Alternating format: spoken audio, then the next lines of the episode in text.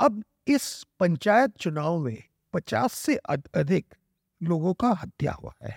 Police का as an active participant in the rigging अब और भारतवर्ष के और कोई प्रदेश नहीं है जहाँ police is a participant in the rigging Manipur और Bengal is now the level of violence is the same and what is this party versus party over the years अस्सी दशक के बाद टेक्नोलॉजी हम लोग इस्तेमाल किया है इलेक्शंस में।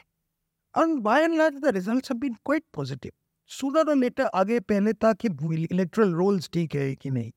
Electoral rolls gradually they are getting improve और आधार कार्ड जो, जो ऐड कर देते इनकॉपोरेट कर देते तो तो फॉल्स वोटिंग तो ज़ीरो हो जाएगा। आज ममता बनर्जी जय माँ काली बोल सकते हैं वो बहुत गुस्सा हो जाता है जय श्री राम सुन। जय माँ काली बोल सकते हैं जय माँ दुर्गा बोल सकते हैं लेकिन काली का तांडव नाच करने का अधिकार कोई नहीं दिया।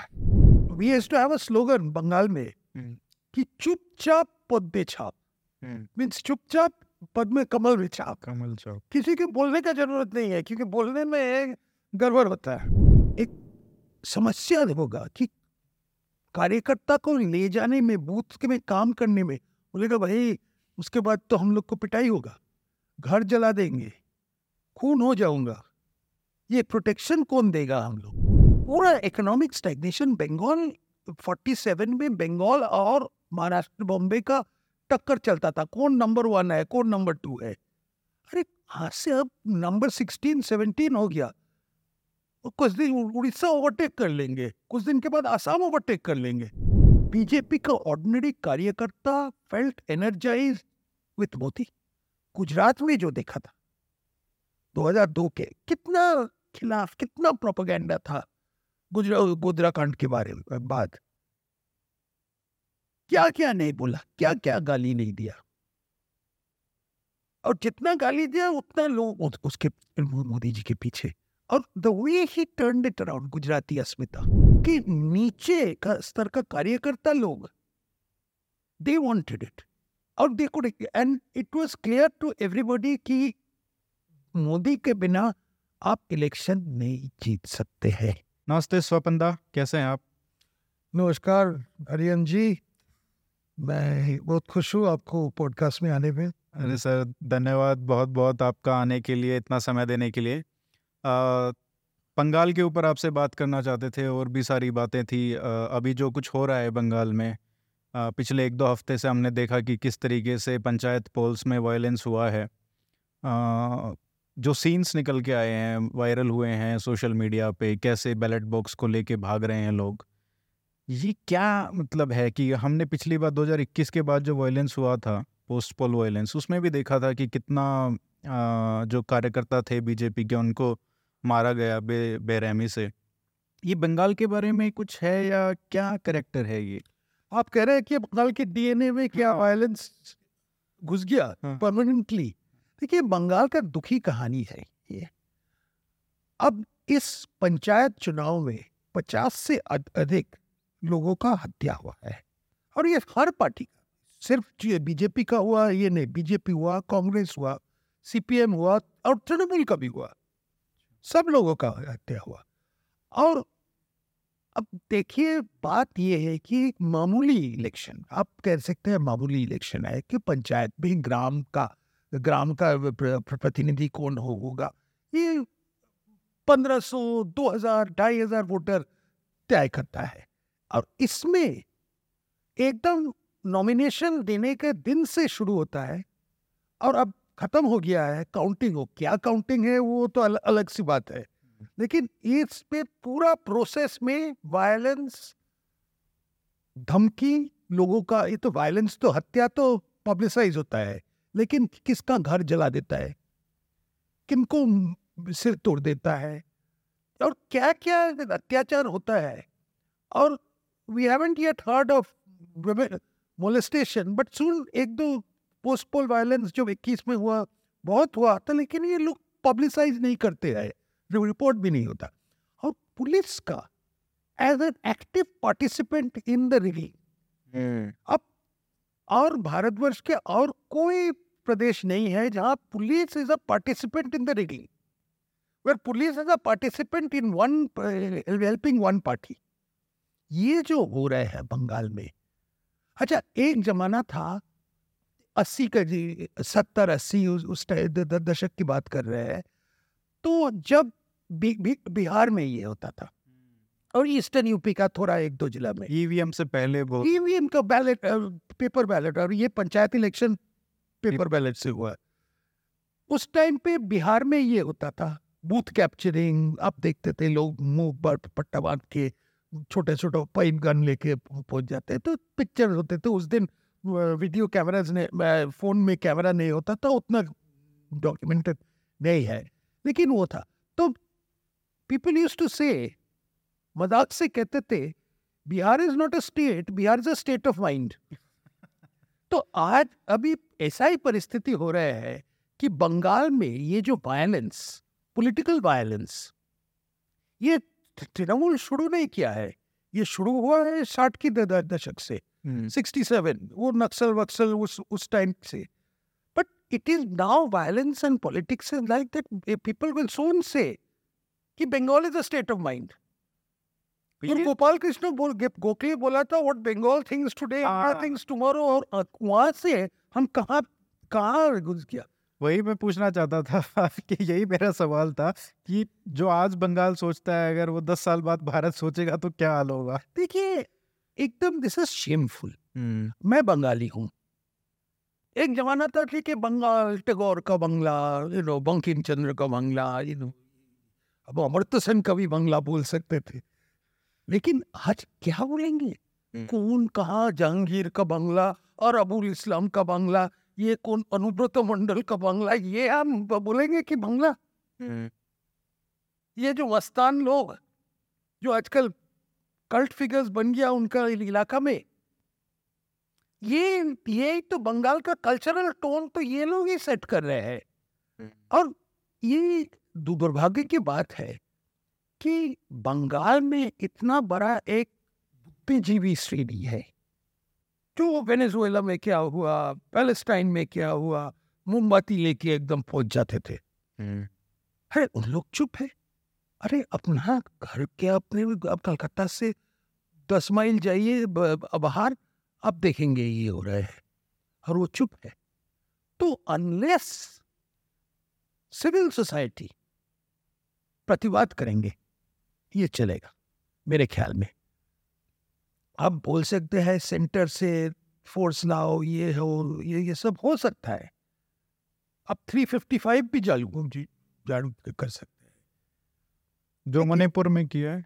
हाँ तो ये मणिपुर और Bengal is now the level of violence is the same and what is this party versus party people are protesting और पीपल क्या उनका मांग क्या है? कि अपना वोट मैं दूँगा मेरा वोट मैं दूँगा। मैं ये पार्टी को समर्थन करना चाहता हूँ तो इसको हम करने दीजिए।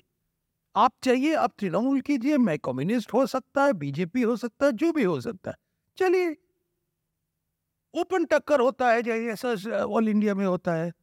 आपने वो एक वीडियो देखा जिसमें एक आदमी ने कम से कम बीस बार स्टैम्प मार के वो बीस बार स्टैम्प और दूसरा जो लोग वोट दिया था उसका बैलेट लेके हाँ। वो इतना रेस कर रहे थे। हाँ, तो इधर उधर जला देते हैं। एक नाली से मिला था ballot box there is a picture there of a man urinating in a ballot box तो आप कहा किस लेवल पे पॉलिटिक्स देखे? और एक निकम्मा स्टेट इलेक्शन कमिश्नर था। उनको बंगला में हम लोग बोल बहुत लोग बोल रहे हैं कि वो गृहपालित इलेक्शन कमीशन आई मीन वो pet poodle type.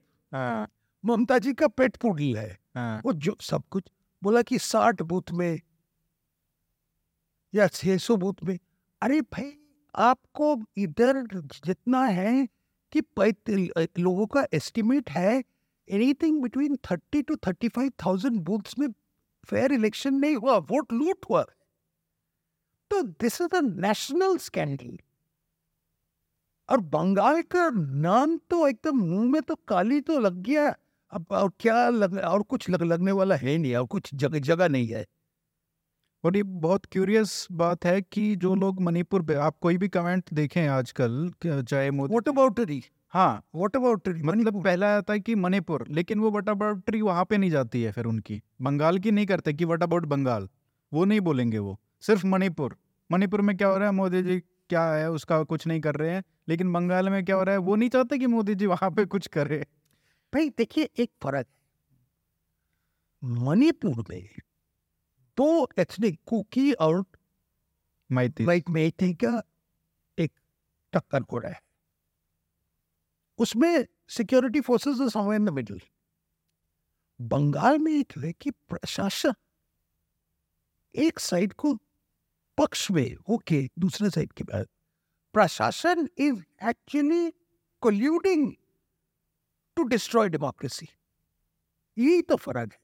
And that is why I say that Bengal आप लोग जब तक ये nationally we do not take this into account seriously इसका भारत का लोकतंत्र के लिए बड़ा this is a very dangerous step for तो ये जो लोग ईवीएम के बारे में बोलते हैं कि ईवीएम हटाओ और बैलेट बॉक्स लेके आओ फिर तो ये सब करना बहुत आसान हो जाएगा नेशनल लेवल बैलेट होने से तो आप देखिए। This is a this is a living advertisement why we must need EVM हम देखिए ओवर द इयर्स अस्सी दशक के बाद टेक्नोलॉजी हम लोग इस्तेमाल किया है इलेक्शंस में।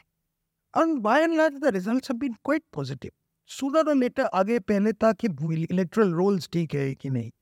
Electoral rolls gradually they are getting improve और आधार कार्ड जो, ऐड कर देते इनकॉर्पोरेट कर देते तो तो फॉल्स वोटिंग तो ज़ीरो हो जाएगा। वीवीपैट भी आ गया। वीवीपैट भी हो गया ऑल द सेफ़ गार्ड भी आ गया। इलेक्ट्रॉनिक काउंटिंग में भी आप ये नहीं करते लेकिन बंगाल में all this is being misused क्योंकि प्रशासन is colluding if there is no fair umpire if the umpires are biased, then how can you have it? So this is the tragedy of Bengal. मेरे को याद है कि एक बार 2011 में जब इलेक्शन का कैंपेन चल रहा था तब आपने एक आर्टिकल लिखा था और उसमें आपने ममता दीदी की दो रैलीज के बारे में बात की थी। एक शायद अर्बन एरिया में था और एक रूरल एरियाज़ में था और उसमें दोनों में उनका डिफरेंट अवतार था। आपको याद है? हाँ वो 2011 ग्यारह का। तो क्या वो दूसरा वाला जो अवतार है रूरल एरियाज़ में जो स्पीच दिया था आपने कहा था वो जय माँ काली वाला जो अवतार है वो अब इस वायलेंस में और ये सब सपोर्ट कर रहे हैं वो जिस तरीके से? ममता इस बार पंचायत चुनाव में कैंपेन नहीं किया हम्म। एक एक दो रैली किया था लेकिन रैली नहीं किया था। लेकिन उनका जो साइलेंस गोल्डन है वो साइलेंस बोलता है और प्रशासन का जो मिसयूज तृणमूल ने जो आज Trinamool is an anti democratic force because they have used the administration to subvert democracy और जब तक एडमिनिस्ट्रेशन आप ठीक नहीं करेंगे, पुलिस जब पार्टीजन हो जाएगा IPS officers IAS officers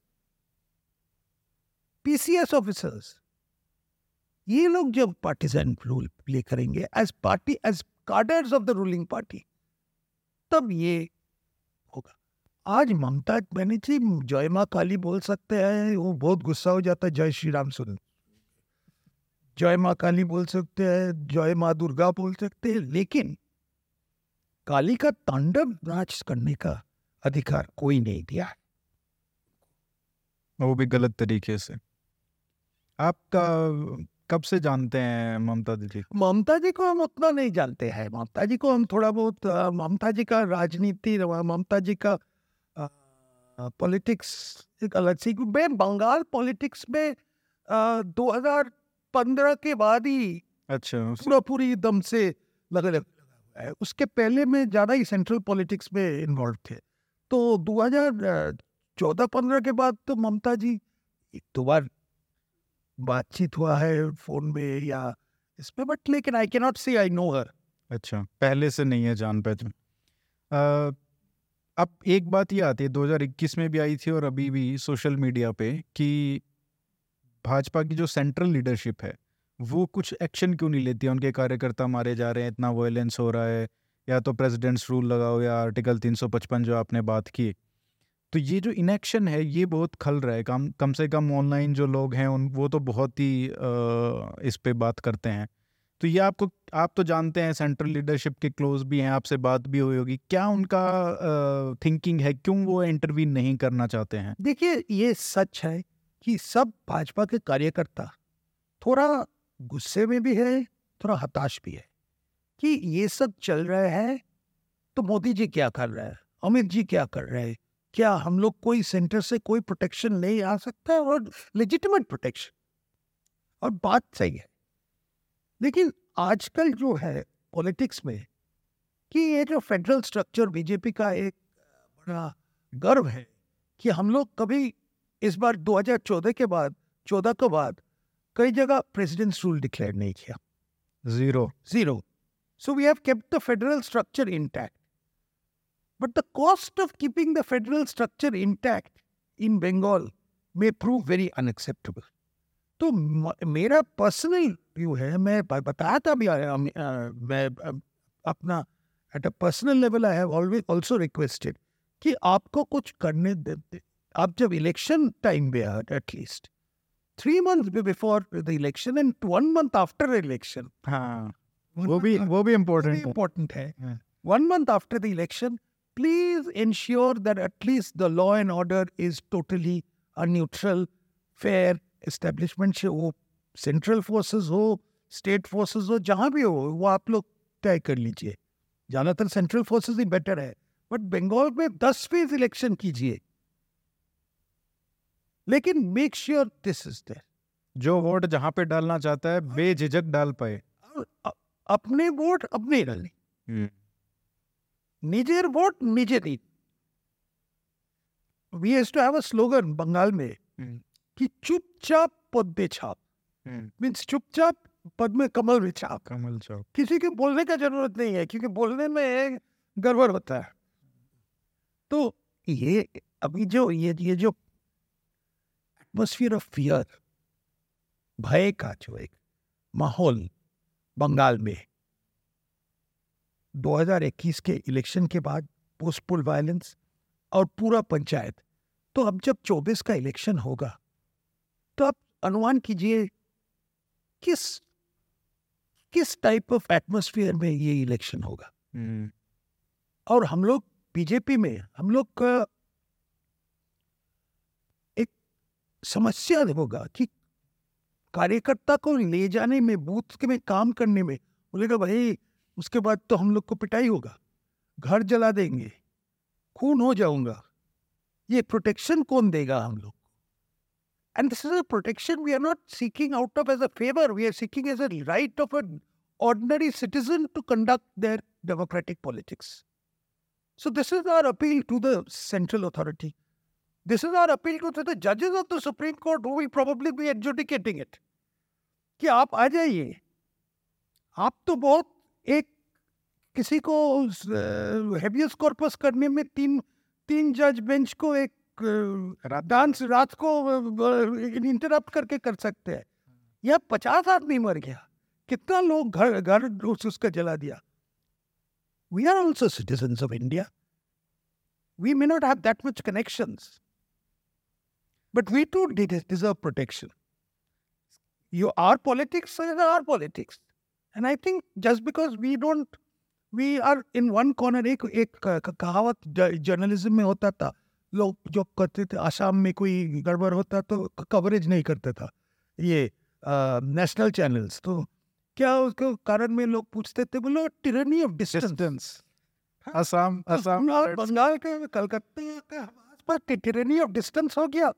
तो सुप्रीम कोर्ट का भी हम लोग बोलते हैं कि भाई टिरनी ऑफ़ डिस्टेंस हमें मत दीजिए। We are requesting you you are the highest court you will have to ultimately adjudicate इसका आइडियोलॉजिकल जेनेसिस कहाँ पे जैसे आपने कहा कि क्या था बंगाल पहले और अब क्या हो गया है? तो ये डिटेरियोरेशन कब शुरू हुआ? मतलब क्या फ़ेज़ था वो? जब आपने तो देखा है कि 1955 में आपका जन्म हुआ। आप वहाँ से हैं आप इंटरेस्ट तो लेते रहे होंगे देखते रहे होंगे कि किस तरीके से आपने ज्योति बसु का भी रूल देखा आप लिखते भी रहे हैं उसके ऊपर। तो क्या आप किस तरीके से इसको डायग्नोज करेंगे? देखिए इसका शुरू तो हुआ है एक जुवेनाइल रेवोल्यूशन करके वो नक्सल वालों। एंड उनका क्लास स्ट्रगल उनका जो China chairman is our chairman China path is our path आपको याद हो अरे आप हमको हम तो हमारा तो याद है हाँ। कि इतना बड़ा स्टेंसिल करके माओ का पिक्चर ट्रैफ़िक पुलिसमैन को खून करना। लोगों का जो घेराव मूवमेंट तो between the CPM and the Naxalites, एक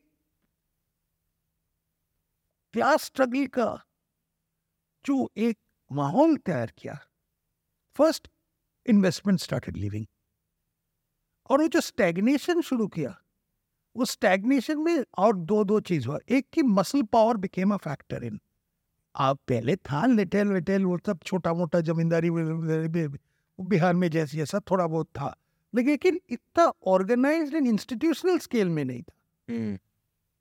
और अब जो हुआ है कि बंगाल का जो स्टैग्नेशन जो हो रहा है पूरा इकोनॉमिक स्टैग्नेशन बंगाल 47 में बंगाल और महाराष्ट्र बॉम्बे का टक्कर चलता था। कौन नंबर वन है कौन नंबर टू है? अरे आज से अब नंबर सिक्सटीन सेवनटीन हो गया? कुछ दिन उड़ीसा ओवरटेक कर लेंगे कुछ दिन के बाद आसाम ओवरटेक कर लेंगे। ये ये तो now the point is there is no in new investment you have a political system एक जो इज़ एंटी इन्वेस्टमेंट और उसके ऑन टॉप ऑफ़ दैट जो हो रहा है कि एक पॉलिटिकल कल्चर तैयार हो रहा है जी जिसको बोल रहा है कि बंगाल में से बाहर के लोग लोग को भगाओ इन अदर वर्ड सब कुछ अब जब अब आप जब नौकरी नहीं दे पाते इन्वेस्टमेंट नहीं आ, ला सकता है कोई अपॉर्चुनिटीज नहीं क्रिएट कर सकते हैं जब कॉलेज का डिग्रीज आप दिख रहे हैं आप जब सिविल सर्विस एग्जाम का local provincial civil service exams का रिजल्ट्स आप डॉक्टर कर रहे हैं all this is for sale ये सब सिचुएशन में आप कह रहे हैं कि আমরা বাংলায় থাকবো ওরা থাক ওরা ওদের হিন্দি ভাষীরা থাকবে না ये सब गुजराती कंस्पिरेसी है वो जी वाला ये आ रहा है ये सब कर करके तो आप so I think we are reached a situation where I think ultimately Bengali लोग को अपने आप ही सोचना पड़ेगा आपका भविष्य क्या है आपका भविष्य सामने का जनरेशन्स का भविष्य क्या है हम लोग क्या सब हम तो We are the largest community of migrant labour now because anybody who can in Bengal वो वन वे टिकट इकोनॉमी चलता है you buy a ticket out of Bengal But it's very painful to leave your state and It never. is very painful, but wha- how look, look at the number of people who have left the state. आप देखिए कितना लोग अब बंग- बेंगलुरु में बारह लाख बंगाली है बारह लाख बारह लाख, हमको बोला। ये ऊपर से नीच तक पोजीशन लेके बैठा है। अब क्यों है? अच्छा ठीक है अपॉर्चुनिटीज़ बेंगलुरु में है। नो डाउट अबाउट इट एक वाइब्रेंट इकोनॉमी है, ये है। लेकिन इस, ये भी है कि not even a fraction of that is replicated in Bengal ये जो आईटी में काम कर रहे हैं, बंगाली लोग, बेंगलुरु में, चेन्नई में, हैदराबाद में, क्या होता उनको? बंग, बंगला में नहीं काम कर सकते क्योंकि वहाँ एटमोसफियर ही नहीं है। तो एक लोग कहते थे employ Bengali but not in Bengal तो ये ट्रेजेडी है ये बड़ा बड़ा tragedy this is a national calamity which is awaiting us we have to address it but more than आप people all over India addressing it Bengali लोगों का सोचना पड़ेगा भाई आपका भविष्य क्या है? कितना दिन आप चलेंगे इसे इस तरह, इस दिशा में? सही बात है। आपने जैसे सर एटीज़ में करियर शुरू किया, अपना जर्नलिज्म का। उसमें किस तरीके का जब आपने पहली बार ज्वाइन किया था, वहाँ पे जो पेपर था शायद स्टेट, स्टेट्समैन से किया था, वहाँ पे भी काफ़ी दिग्गज लोग थे जो आगे जिनको हम जानते हैं कि इन्होंने भी मतलब आज नामी लोग हैं, वो सब। क्या माहौल था उस समय? किस तरीके का मतलब बबलिंग विद एनर्जी और आइडियाज़? क्या था वो कि इतने सारे लोग निकल के आए वहाँ से? देखिए स्टेट्समैन तो पुरानी साहब का न्यूज़पेपर था। वहाँ एक साहबी कल्चर प्रचलित था। Very British in its thing but जो होता था कि ब्रिटिश कल्चर उस culture was on a decline तो सिर्फ़ शुद्ध अंग्रेज़ी लिखना व्हाट स्टेट्समैन टॉट मी वो कि अंग्रेज़ी लिखना शुद्ध होना चाहिए। उसका जो ऊपर जो रिस्पेक्ट एक देना चाहिए, वो that they taught me very well जितना अंग्रेज़ी में जानता था but how to hone it in to absolutely purest form तो कभी कभी लोग हमको अभी भी बोलते हैं कि आप बहुत कठिन अंग्रेज़ी लिखते हैं। मैं कठिन नहीं लिखता हूँ, लेकिन मैं शुद्ध थोड़ा अंग्रेज़ी लिखता हूँ। और उसका कारण ये है कि दैट दैट ओरिएंटेशन और स्टेट्समैन में जो दिया था उसको मैं इंग्लैंड में मेरा एजुकेशन भी था लेकिन इंग्लैंड का कंट्रीब्यूशन नहीं है इसका। ये कंट्रीब्यूशन है ये पूरा स्टेट्समैन का हम लोग का देसी साहब लोग हमको सिखाया। हाँ। तो लेकिन देखिए दो तीन चीज़ हम उल्लेख करना चाहते हैं ये जर्नलिज्म के बारे में political journalism which is what it is देखिए आजकल एक बड़ा समस्या हो गया है कि everyone wants a bite journalism का मतलब हो गया कि गेट अ बाइट हम लोग एक जो डीप बैकग्राउंड एक पॉलिटिकल लीडर से एक संपर्क तैयार करना टू अंडरस्टैंड हिम उनका माइंड कैसा हाउ डिज माइंड वर्क्स उसका कंपल्शन क्या है? उसका ऊपर दबाव क्या आता है? क्या उनका साथ में जो इकोसिस्टम है, क्या है? ये सब समझने में बहुत टाइम लगता था। पाँच साल, दस साल लगता था। So you are investing your time in individuals to उस टाइम पे देखिए, उस टाइम भी छोटा यूथ कांग्रेस था, या कोई बीजेपी का एकदम मामूली यूथ कार्यकर्ता था। अल्टीमेटली आपको कनेक्शन उस टाइम से है। धर्मेंद्र प्रधान से कनेक्शन हम जब एक मामूली एमएलए था। एटीज में? नहीं नाइन्टीज में नाइन्टीज में। मामूली एमएलए था। अच्छा उस कल मेरे घर सुशील मोदी आया था। सुशील मोदी याद कर रहे थे अच्छा एट्टी लेट एट्टीज में हम लोग जमशेदपुर में जब मिले थे एक सेमिनार में। तो मोदी जी के साथ पहले मुलाकात हुआ 91 इलेक्शन में। कहा मतलब नेशनल? नाइन्टी वन इलेक्शन में अडवाणी जी उस टाइम पे दो जगह से खड़ा हुआ कंटेस्ट कर रहे थे। एक न्यू दिल्ली और एक गांधीनगर। तो जब गांधीनगर उन्होंने गया दो दिन कैंपेन किया गांधीनगर में क्योंकि इतना सेफ़ सीट था। तो तो उस दो दिन में मोदी जी का मैं, मैं पहले मोदी जी को साथ। मोदी जी आके ही अडवाणी जी पहुँचने के बाद ही मोदी जी उनको ब्रीफ किया कि ये हो रहा है। हाँ। और रात को अब मेरे याद है वो मोदी जी हमको बोला चलो तुमको ये इलेक्शन दिखाएँगे हम। हाँ। तो रात दो बजे तक अहमदाबाद पुराना अहमदाबाद में इलेक्शन इलेक्शन होता था। That was pre session session में दस बजे का कर्फ्यू कर दिया। उसके पहले सारा रात चलता था इलेक्शन तो मोदी जी के साथ उस टाइम पे मोदी जी लेके गया उधर। तो रात दो बजे पुराना मोहल्ला था। तो गली वली वाले वाला था। तो आपको पाँच से छः हज़ार लोग आदमी थोड़ा I mean it it was entertainment cum political education दोनों ही हो रहे हैं। अच्छा। तो मोदी जी ने पहले बार हम सुना था मोदी जी भाषण देने का। पहली बार जब पहली बार। रात में दो बजे। रात में दो दो बजे। और उनका तो जो भाषण उनके मोदी जी का भाषण में एक अटल जी जैसा एक अलग स्टाइल है। मोदी जी का एक एक एलोक्वेंट एकदम एक ये, ये होगा एक बार नाइन्टीज में नाइन्टी सेवन या नाइन्टी एट में एक बार वाइको आप जानते हैं एम के तो वाइको का अटल जी को साथ गए थे। वाइको का एक पार्टी का एक कन्वेंशन हो रहे थे Coimbatore I don't remember exactly the name Coimbatore है जैसा कुछ छोटा टाउन में। हाँ। तो तमिलनाडु वाले तमिलनाडु तो उस टाइम पे बीजेपी के साथ एमडीएमके का एक अलायंस था। तो प्रभारी था नरेंद्र मोदी। तो नरेंद्र नरेंद्र मोदी को स्पीच देने के लिए। तो मोदी जी तो तमिल नहीं बोल सकते हैं। हाँ तो एक ट्रांसलेटर भी रेडी था तो मोदी जी ने शुरू किया। तो पहले बार अब सुनिए देखिए वाइको का उसमें रैली वाइको एकदम एक्सट्रीम जोविडियन पर।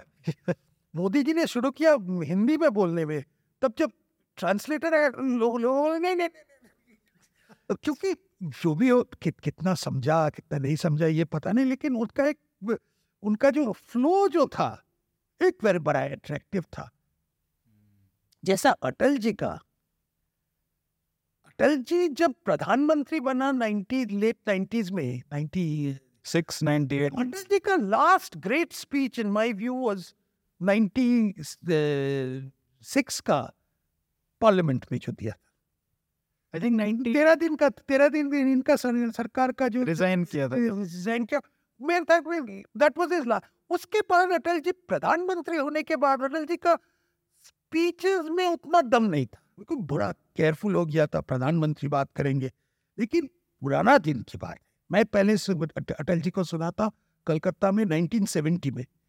सेवेंटी हम स्कूल में था तो जाके हम अटल जी का सुनने के लिए गए थे। अटल जी का तो अलग बात है। वो जो पॉजेस होता था ना पॉजेस टेलीविज़न में काम नहीं करता। क्लासिक हाँ। टेलीविज़न में पॉजेस नहीं चल चलता। लेकिन आप चले जाइए। रियल लाइव एकदम मैदान में। अरे उसका इफ़ेक्ट क्या ज़बरदस्त। हर एक चीज़ हम याद करेंगे अटल जी का इस इस संदर्भ में। 93 में एक बार भीलवाड़ा में वो राम जन्मभूमि भूमि का डेमोलिशन के बाद जो इलेक्शन हुआ ना तो 93 में भीलवाड़ा में नौ दस बजे दस से ग्यारह बजे इलेक्शन तो पूरा पैक था अटल जी बोल रहे थे और क्या poetry I just want to know things I was still nominally writing also for मेरा नोट्स था एक लाइन तो अटल जी का बात ये है कि उसका तो poetry there were no news points he could वो एक सिचुएशन एक चित्र एक छवि हैं, एक तैयार कर सकते हैं। उसमें कोई न्यूज़ पॉइंट नहीं है। वही था अटल जी उसका जैसा अयोध्या के दिसंबर छः के अग, अगले दिन लखनऊ में जो जो स्पीच उसका एक दो क्लिपिंग्स है वो, वो बड़ा मज़ाक स्पीच था। वेरी वो समतल करना पड़ेगा।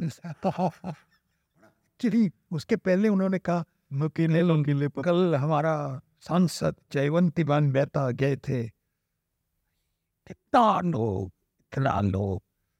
what he basically was trying to say was she was pushed around shoved around but उनका जो भाषा मेरा हिंदी उतना नहीं अच्छा नहीं है लेकिन उन- उनका भाषा जो था everybody was laughing मतलब as a prime minister also you could go and meet him हाँ he was quite accessible he was quite accessible I mean, ठीक है prime minister बट पहले से रिलेशन होगा ना वो तो कई साल। अटल जी थोड़ा हमको एक समस्या होता था कभी कभी अटल जी थॉट कि मैं अडवाणी जी से ज़्यादा क्लोज अच्छा।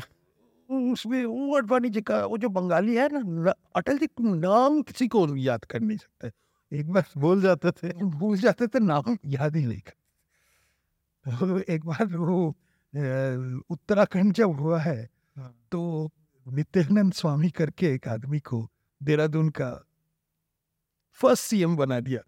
तो द जोक वेंट अराउंड कि that was the only name he could remember अच्छा। उनका जो सिक्योरिटी गार्ड था वो नेपाली नेपाली। तो अटल जी का नाम कभी याद नहीं रहता। देखिए इट इंटरेस्टिंग कि अटल जी कोई संगठन में डिटेल्स उनके लिए कुछ नहीं। अटल जी वॉज़ अ पोएट बड़ा बड़ा चित्र ये वो ये सब। और अ, Advani ji nuts and bolts हाँ। इस इस जगह का कौन प्रदेश अध्यक्ष कौन होगा? इसको साथ किसका चलता कि वो अच्छे से जानते थे सबको। सब कुछ उन लेवल ऑर्गेनाइजेशन हाँ शायद अटल जी फिफ्टीज में सिक्सटीज में जानते थे हो पर उसके बाद जब इनका तो आई थिंक 84 के बाद वो थोड़े संगठन से दूर दूर हो गया हाँ। अडवाणी जी जब प्रेसिडेंट बने पार्टी के। Like in, in my childhood, until when I was in college, Atal ji was Atal the hero. हम्म, अटल जी को सुनने के लिए लोग देखिए people were mad Atal ji was Jansangh का मतलब होता था अटल जी ही रिप्रेजेंटेड द जनसंघ बीजेपी में right till eighty four it was only after the Rath Yatra that Advani ji became some और Advani ji was surprise himself the Rath Yatra got such not अच्छा उनको विश्वास नहीं था ये सब उनको विश्वास नहीं अडवाणी जी अडवाणी जी थोड़ा शाही होता था मैस इस पर बैक रूम में थोड़ा अडवाणी जी को हर, हर वक्त आप देखते थे ऐसे ऐसे। एक स्ट्रीट बैक रूम में पसंद करते थे रहना। अडवाणी जी का। उनका जो स्पीचेस था होते थे एकदम वेरी क्लिनिकल एकदम पॉइंट एकदम मैटर ऑफ़ फैक्ट पार्लियामेंट में अच्छा होता था वो that was very good for parliament हाँ। बट पार्लियामेंट का स्पीच और बाहर का स्पीच अलग होता है तो अड- अडवाणी जी का ये थे। बाद में थोड़ा बहुत वो 91 as the crowd started Advani ji also got तो ये क्राउड का कोई इफ़ेक्ट होता है? राजनीति में को इतना जब क्राउड होता है तब उनका अपने आप बन जाते हैं पोएट्री भी अच्छा इनसे कब मिले आप दोनों से? अडवाणी जी से और वाजपेयी जी से पहली बार कब मिलना हुआ? अडवाणी जी से मुलाकात आम अच्छा से मिला अच्छा से जानकारी हुआ तो 1985 में 1985 या 86 I forget exactly maybe 86 और 87 डेट एग्जैक्टली भूल गया। अर्नाकुलम में एक राष्ट्रीय कार्यकारिणी का तो those days BJP national executive was very only affair अच्छा। छोटा सा एक होटल में होता था एवरीवन न्यू एवरीवन वो जसवंत सिंह था बीरेन शाह था वो तो names which you forgotten Ravi तो अड, Advani ji was was the president Hmm. But he would meet everybody I, I went there as a reporter I mean just to cover not really reporter but just to have a commentary के लिए मेरा background उसमें तो he and after that he never never forgot and we kept up this relationship Delhi में सब and, and we got closer and closer and closer it was so close that uh, finally जब ninety one election के time पे मैं help किया था बहुत 96 में और 2004 का जो उनका भारत उदय यात्रा किया था शाइनिंग इंडिया जो आजकल डिडंट वर्क ठीक है लेकिन वो 55 days I was with him did you know कि ये ये सब होगा? इतना बुरा हार। देखिए हार हुआ नहीं I think by the middle of the yatra हम लोग को थोड़ा अनुमान हुआ था कि ठीक नहीं चल रहा है और पर्टिकुलरली तमिलनाडु और इसमें। वहाँ पे अलायंस भी चेंज किया था तमिलनाडु में। ठीक नहीं हो रहा है आंध्र प्रदेश में लेकिन बिहार में अच्छा ही रिस्पांस मिला था। यूपी में थोड़ा प्रॉब्लम देख रहे थे। लेकिन नोबडी थॉट कि सरकार नहीं होगा। ये सही बात है। हम लोग को and the defeat came is a big shock ये कोई अनुमान नहीं किया था। तो एक इंटरेस्टिंग बात है। वहाँ लोग कहते थे उस टाइम पे कि सोनिया गांधी को कांग्रेस का प्रेसिडेंट होना चाहिए। कौन कहता था? बीजेपी में एक विजडम होता था। अच्छा। क्योंकि बोला था तो बोलता था कि देखिए सोनिया होने से कांग्रेस जीतेगा नहीं कभी। तो इसीलिए हमारा इंटरेस्ट है सोनिया को वहाँ रखने के लिए।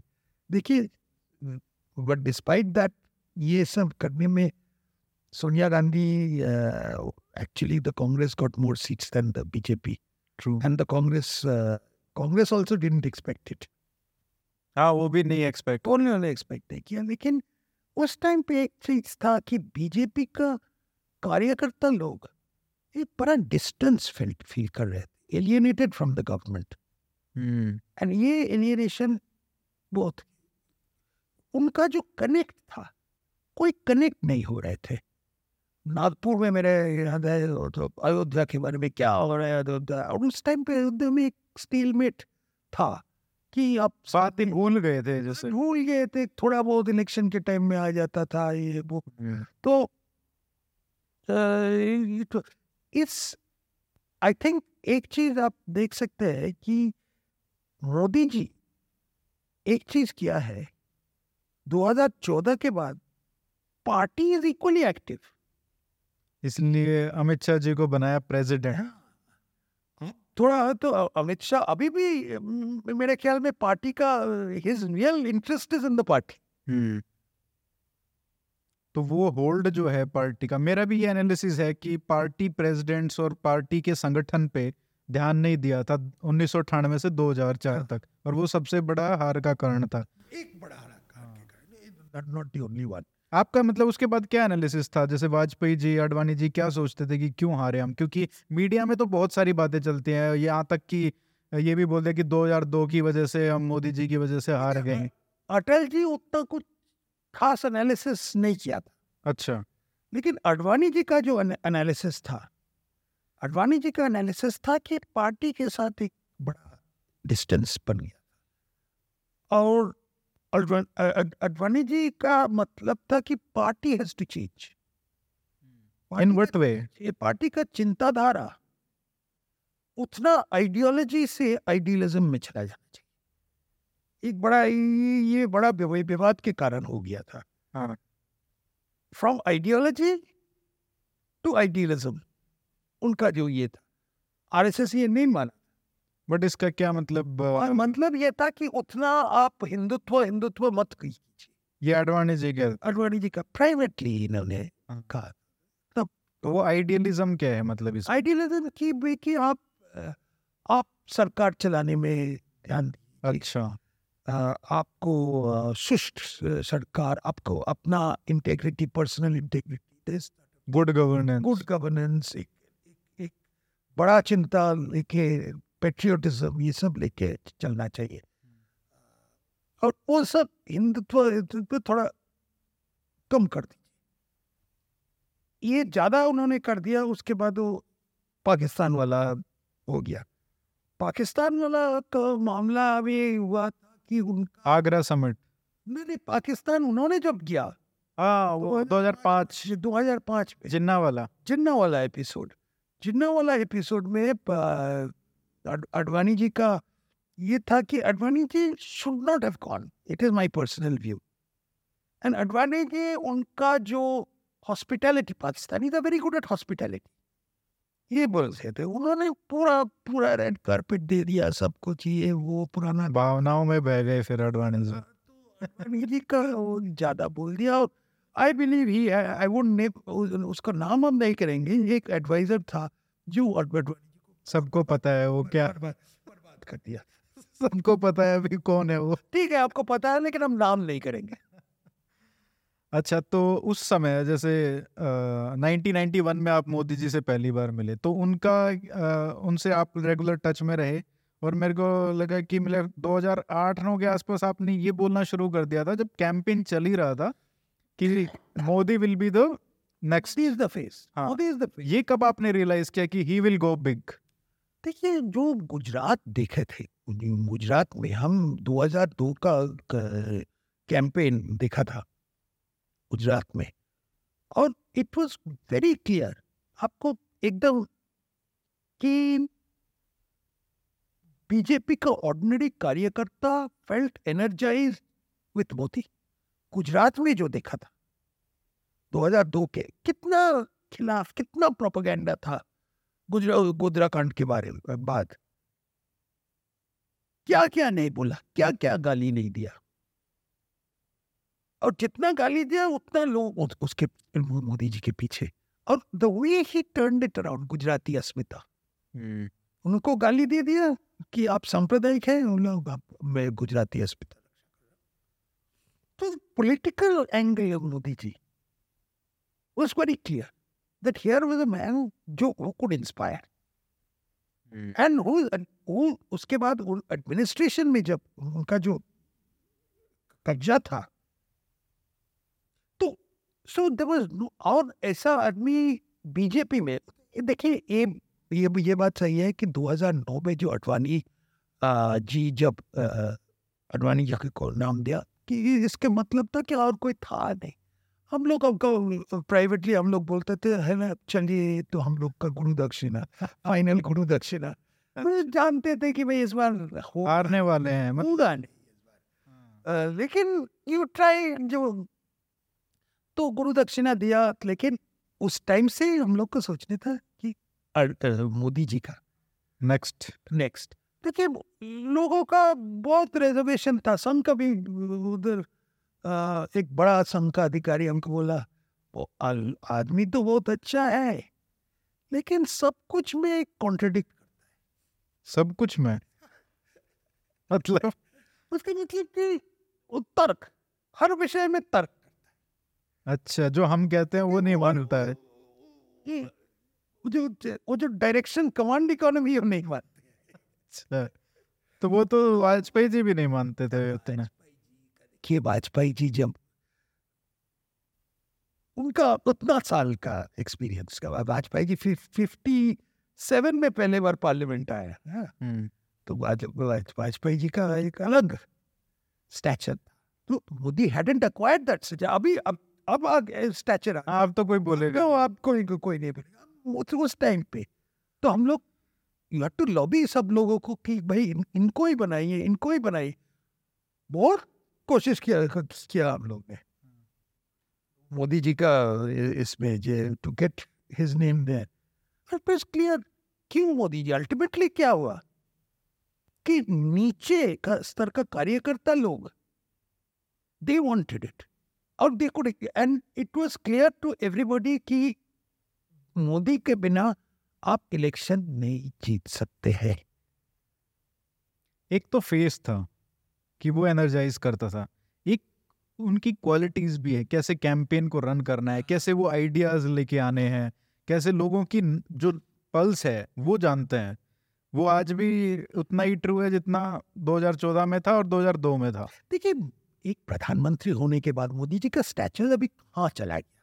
हाँ अभी उतना डे टू डे कांटेक्ट तो किसी से नहीं होता जिसको तो लेकिन एक चीज़ हम बोल सकते हैं कि पर्सनल कांटेक्ट पर्सनल एक संपर्क सबसे रखते अच्छा। वो अमेरिका में कौन जब वो मिला है कोई छोटू भाई के साथ हाँ। उसके साथ हम लोग के साथ।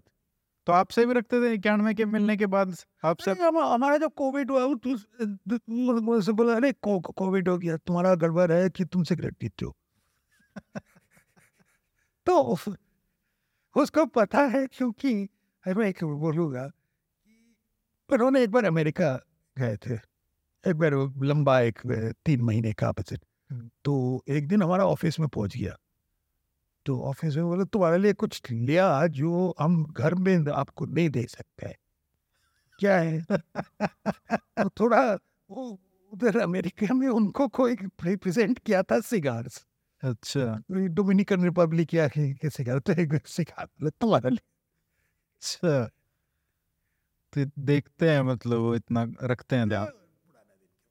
हाँ। नहीं मतलब जैसे चीफ मिनिस्टर बनने से पहले भी आपसे मिलते रहते थे। हाँ। और यहाँ प्रचारक प्रचारक में तो पोर्टफोलियो टू कॉल अच्छा हाँ तब तो थोड़ा गड़बड़ चल रहा था गुजरात में और वो। अरुण जी के घर में बहुत मिलते थे हम लोग। हाँ ये मैं पूछना चाहता था कि अरुण जेटली जी से आपकी बहुत गहरी दोस्ती थी। अरुण जी से मैं जानता था वो एकदम वो, वो जब श्री राम कॉलेज में थे मैं सेंट स्टीफेंस में था दिल्ली यूनिवर्सिटी तब से ही दोस्ती थी? से ही दोस्ती अच्छा। वो बहुत दिन का दोस्त तो इसमें तो फिर आपके साथ थरूर जी भी थे? हाँ एक ही क्लास में था। हाँ। शशि तो उनसे ज़्यादा दोस्ती अरुण जेटली जी से थी? थरूर जी से नहीं थी इतनी?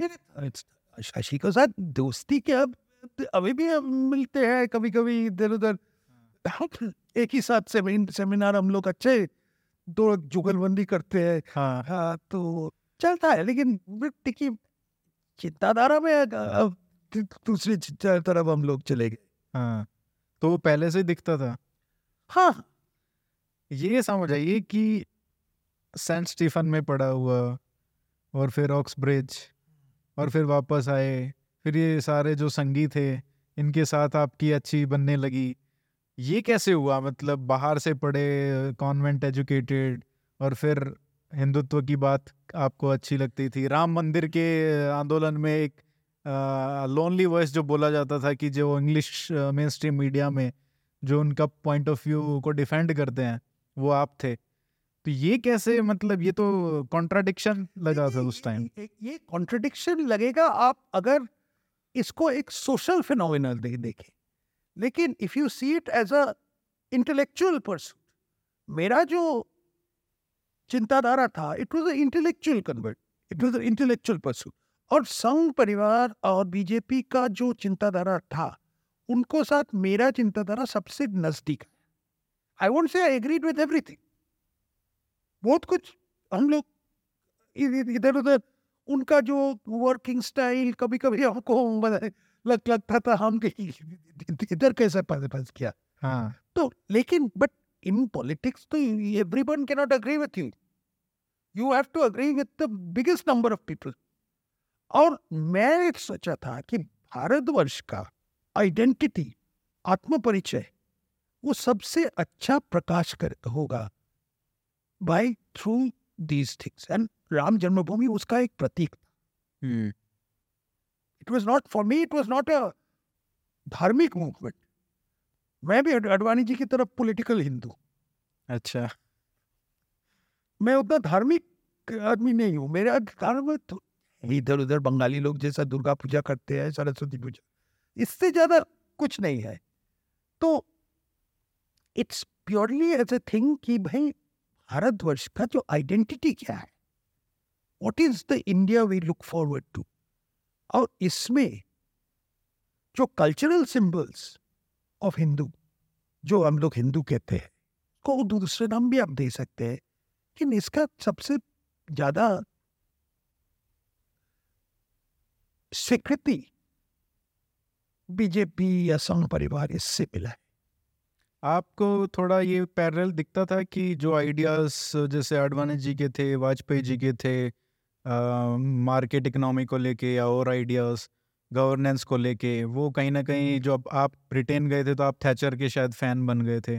तो वो थोड़ा दिखता था कि ये पार्टी कम से कम थोड़ी सी क्लोज तो है उस आइडिया तो हम जब नाइन्टीज में जब मनमोहन सिंह पहले मार्केट इकोनॉमी इधर लगा तो एक बार अब मेरे ख्याल में ही एक अडवाणी जी एक उनके घर में एक ब्रेन स्टॉर्मिंग मलकानी जी भी था। हाँ। अच्छा मलकानी जी भी था। मलकानी जी तो मैं बोला कुछ एक विषय में मैं भूल भूल गया एग्जैक्ट विषय क्या था।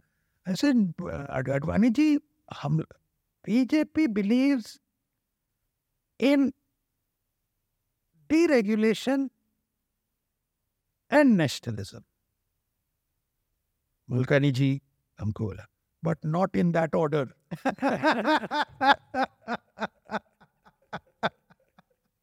पहले नेशनलिज्म है फिर डिरेगुलेशन है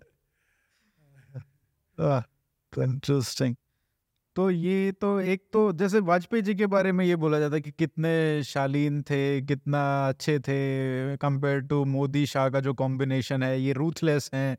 जबकि अगर आप वाजपेयी जी के समय की देखा जाए तो उन्होंने भी कई लोगों को अपने जो पॉलिटिकल अपोनेंट से with in the party Madhok ji हो गए या नाना देशमुख हो गए तो उनको भी मतलब पॉलिटिकली तो निपटाया ही था। रूथलेस तो थे। लेकिन उनका स्टाइल थोड़ा अलग था। मज़ाक चीज़ कविता वविता दे के उन्होंने करता हाँ। अरे जैसा Amit ji. Amit ji is a very learned person Amit ji कभी कभी एक इमेज दे देता है कि वो गुंडा है। अमित जी गुंडा उंडा नहीं है। अमित जी एकदम बहुत पढ़ा लिखा आदमी है और पर्टिकुलरली इतिहास के बारे में। मेरे मेरे साथ एक अच्छा संपर्क है। हम लोग इतिहास वी डिस्कस हिस्ट्री अच्छा। कहाँ का इस हिस्ट्री इस, इधर उधर? और आ, 2014 में उन्होंने आ, मैं पंद्रह दिन बनारस में था कैंपेन में। तो अमित जी को दायित्व था कि वो ईस्टर्न यूपी का बहुत पूरा यूपी का ही था लेकिन वो लास्ट फ़ेज़ में ही कॉन्सेंट्रेटेड ऑन ईस्टर्न यूपी तो हर हर दिन रात को हम लोग एक ही होटल में ठहरते थे। उन्होंने पूरा दौरा करके रात बारह बजे वो वापस आते थे। तो उस टाइम पे भोजन करने के टाइम पे और दो तीन बजे तक उनका था कि और चलो और एक दिन हम बोला कि अरे अमित भाई आजकल लोग टेप रिकॉर्डर से फ़ोन से टेप रिकॉर्डर करता है। क्या क्या आप बोल देते हैं। लेकिन इतिहास के बारे में उनका जो था कि use to see everything with historical analogy अच्छा। आप अग, अग, अगर देखेंगे मैं आज भी लिखा हूँ। अगर कोई पूछेगा कि ये जो एनसीपी वेनसीपी को क्यों ला, ला रहे हैं? तो उन्होंने पानीपत पे लेके पानीपत पे। उनको ले जाएगा पानीपत पे। पानीपत पे अगर भाव सबको लेके चलता था और हिला हिला लेके तब अब्दानी को अपर हैंड नहीं मिलता था। तो ये सब that is the way thinking goes और वो फ़ेमस पोस्टर पीछे चाणक्य का। हाँ उनका एक सावरकर और चाणक्य तो उनका घर पे ये दोनों। हाँ। और कोई जैसे डिबेट जैसे पता चलो क्योंकि ये सब डिबेट करने में मज़ा आता है। हाँ। वी माइट नॉट एग्री लेकिन एक आप कोई बुक्स वगैरह गिफ्ट करते हो उनको? We exchange talk about gift विफ्ट नहीं करता है उतना कि ये नई बुक आई है हिस्ट्री पे ये पढ़ो आपको इंटरेस्टिंग लगेगा जब भी मिलता है उनको बोलते हैं ये एक, एक बार देख लीजिए इसका हाँ और अमित जी सब लेकिन अमित जी से डिसएग्रीमेंट भी होता है लेकिन वो डिसएग्रीमेंट और वो जो चर्चा उसमें एक मज़ा आता है हम्म we are not enemies we are just discussing एक इंटेलेक्चुअल इश्यूज़ करके डिबेट करता है we, we, we, we, that is probably wrong because a, politics at the end of the day is not an intellectual pastime उसमें real consequences हो जाते हैं uh, जैसे अमित शाह जी का आपने बताया मोदी जी से भी ऐसे कुछ बातें होती हैं मोदी जी से आजकल कम कम देखिए लेकिन कभी कभी जब भी मिलता है वो टॉपिक्स क्या होते हैं? जैसे इनके साथ तो हिस्ट्री पुराना दिन के बाद बहुत होता है अच्छा। लेकिन इंटरेस्टिंग देखिए देखिए मोदी जी अभी प्राइम मिनिस्टर है हाँ। तो उनको साथ प्राइवेटली क्या बात करें क्या है तो बोलने का ठीक है it's not fair because it has implication उसका। True. तो ठीक है लेकिन पुराना दिन के बाद अभी भी होता है लेकिन हम लोग वी मिस अरुण जी। हम्म। अरुण जी एक he was a he was a bridge अच्छा। उनके थ्रू आपका ज़्यादा स्ट्रेंथन हुआ रिलेशन अरुण आज जो एनडीए का बातचीत ऐसा चल रहा है ये कनेक्शन बादल के साथ नीतीश को साथ कर नहीं देते शरद पवार को साथ या अजीत पवार जो भी हो इध- इध- इधर उधर। एक जमाने में Arun used to do that. अच्छा। वो वो सब। कनेक्शंस रखते वो एक लिंक मिसिंग लगता है। That word has not parliament parliament में वो सब पार्टियों के साथ एक संपर्क जो क्योंकि वो पहले से ही उनका अच्छा था। और एक बड़ा लॉयर होता था लॉयर को डॉक्टर और लॉयर्स को सब हाँ तो आप लोग क्या मतलब आप लोग तो दोस्त थे कॉलेज टाइम के तो कुछ भी डिस्कस करते रहते। फालतू बात भी करते थे। वो जो जो रिपीट करना नहीं चाहिए। तो आप बोलते थे उनको कि अच्छा मेरे को ये आप फाइनेंस मिनिस्टर बन गए हो अब मेरे को ये पॉलिसी पसंद नहीं है आप ये कुछ करो। एक दो बार तर्क होता था। हाँ। तर्क होता था। माने आपकी बात फिर वो। हाँ तर्क होता था कि भाई आप सोशलिस्ट बन गया ये सब अच्छा आप बोलते थे उनको। फिर? देखिए देखिए खुले और बातचीत करने में एडवांटेज है। वट एवर इट इज़ ही में उस टाइम वो सुनता नहीं लेकिन लेकिन उनका रजिस्टर करता कि देखिए इस इस पॉलिसी के वो आ, इस पॉलिसी सब लोग मानते नहीं। At least that part is important so so तो जो feed constant feedback is very important देखिए आई कैनॉट जज एवरीथिंग क्योंकि क्या किस कारण में ये पॉलिसी क्या सब इंफॉर्मेशन मेरे पास नहीं है। उनको पास है। तो वो कंस्ट्रेंट्स भी समझाते होंगे कंस्ट्रेंट्स भी सब क्योंकि कई बार होता है आज भी यही होता है फाइनेंस मिनिस्ट्री में कुछ ऐसा रूल आ जाता है कि आप कहते हैं यार ये क्या है? मतलब एक तरफ़ तो आप इस तरफ़ जा रहे हो और एक आप ये बात कर रहे हो। ये कभी कभी मिनिस्टर को पता भी नहीं चलता बाबू लोग क्या लगा देते हाँ। वो फिर वापस से बैक ट्रैक करना पड़ता है। हाँ। हाँ। वो पहले बार यशवंत सिन्हा का हुआ था। हाँ फ़ेमस तो वो यू टर्न सिन्हा उनसे नाम आया। इनका क्या एपिसोड है कि ये नहीं जानते यशवंत सिन्हा को नहीं जानते। यशवंत यशवंत सिन्हा और Arun Shourie the two people responsible कि 2007 से अब इंडो यूएस न्यूक्लियर जो अग्रीमेंट था हम्म। बीजेपी का इतना घोरतर उसका विरोध किया था इसके इसके कारण इसके जिम्मेदार ये दोनों है। और उस कारण में हम लोग का बड़ा एक मिडिल क्लास कंस्टिट्यूंसी एलियनेट हो गया था। हम्म। सिक्योरिटी वाला जो इशू था क्लोज डालना चाहते थे इंश्योरेंस वाला। हाँ। तो इनका मतलब एक तो ये था लेकिन अरुण शौरी की मैं भी देख रहा था 2007-8 से ये राइटिंग्स रही है कि Modi should become prime minister वो उनका भी ये उनको क्लियर दिखने लग गया था। तो उसके वो चक्कर में उन्होंने और लोगों को एलिनेट कर दिया पार्टी में। तो इनका क्या कारण था कि 2024 में 2014 में ये एकदम से उतना नहीं था उन, उनसे उतना संपर्क ज़्यादा नहीं था तो I. Can't really talk about that ठीक है आपने एनसीपी वगैरह की बात की जैसे तो पहले वाले जो बीजेपी थी हम्म। वाजपेयी अडवाणी जी की और आज की पहले क्या होता था इंडक्शन कर लेते थे लेकिन उतना इम्पोर्टेंट पद नहीं देते थे जैसे पार्टी प्रेसिडेंट बनाना किसी स्टेट यूनिट का या सीएम बनाना डिप्टी सीएम बनाना आजकल वो थोड़ा इसमें रूथलेसली थोड़ा एक, करने लगे हैं। और ज़्यादा फ्लेक्सिबिलिटी देखिए एक नाथ शिंदे को पहले तो तो होता था तो Devendra Fadnavis would have been chief minister अच्छा और नया देखिए सुनील जाकर आ गया है उसको प्रदेश अध्यक्ष बना दिया है। पहले तो ये नहीं होता था। एटलीस्ट वो सब पोजीशन एबिलिटी आई थिंक वो मैटर करने लग गया। है अभी पार्टी भी एक्सपेंशन मूव में है। खासकर जो स्टेट्स में नहीं गए हैं। नहीं है उनका पंजाब में तो हमारा अस्तित्व सिर्फ़ वो अमृतसर और एक दो जलंधर एक दो टाउन का हिंदूज के साथ ही सीमित है। अब हम्म। वो तो सिक्स भी जुड़ रहे हैं तो थोड़ा ये, ये सुनील जाकर तो थोड़ा एक्सपीरियंस भी है उन एग्रीकल्चर में उसमें फिर उस, उस सब। थोड़ा फ़ार्मिंग कम्युनिटी के साथ उनका जो संपर्क है उसका लेकिन होगा। चलिए सर बहुत सारे क्वेश्चंस हैं लेकिन ये काफ़ी थोड़ा बहुत लंबा बहुत हो। गया। एक अयो माफ़ करेंगे मेरा हिंदी नहीं नहीं बहुत अच्छा है बहुत अच्छा है। ठीक है मैं मैनेज करता हूँ। एक अयोध्या पे करना है क्योंकि वो एक बहुत बड़ा चैप्टर है। अयोध्या तो हाँ। दिसंबर जनवरी महीने में तो रहेगा तो अयोध्या का बहुत कहानी है। हाँ, बिल्कुल बिल्कुल। इसलिए मैंने उस पर पूछा नहीं।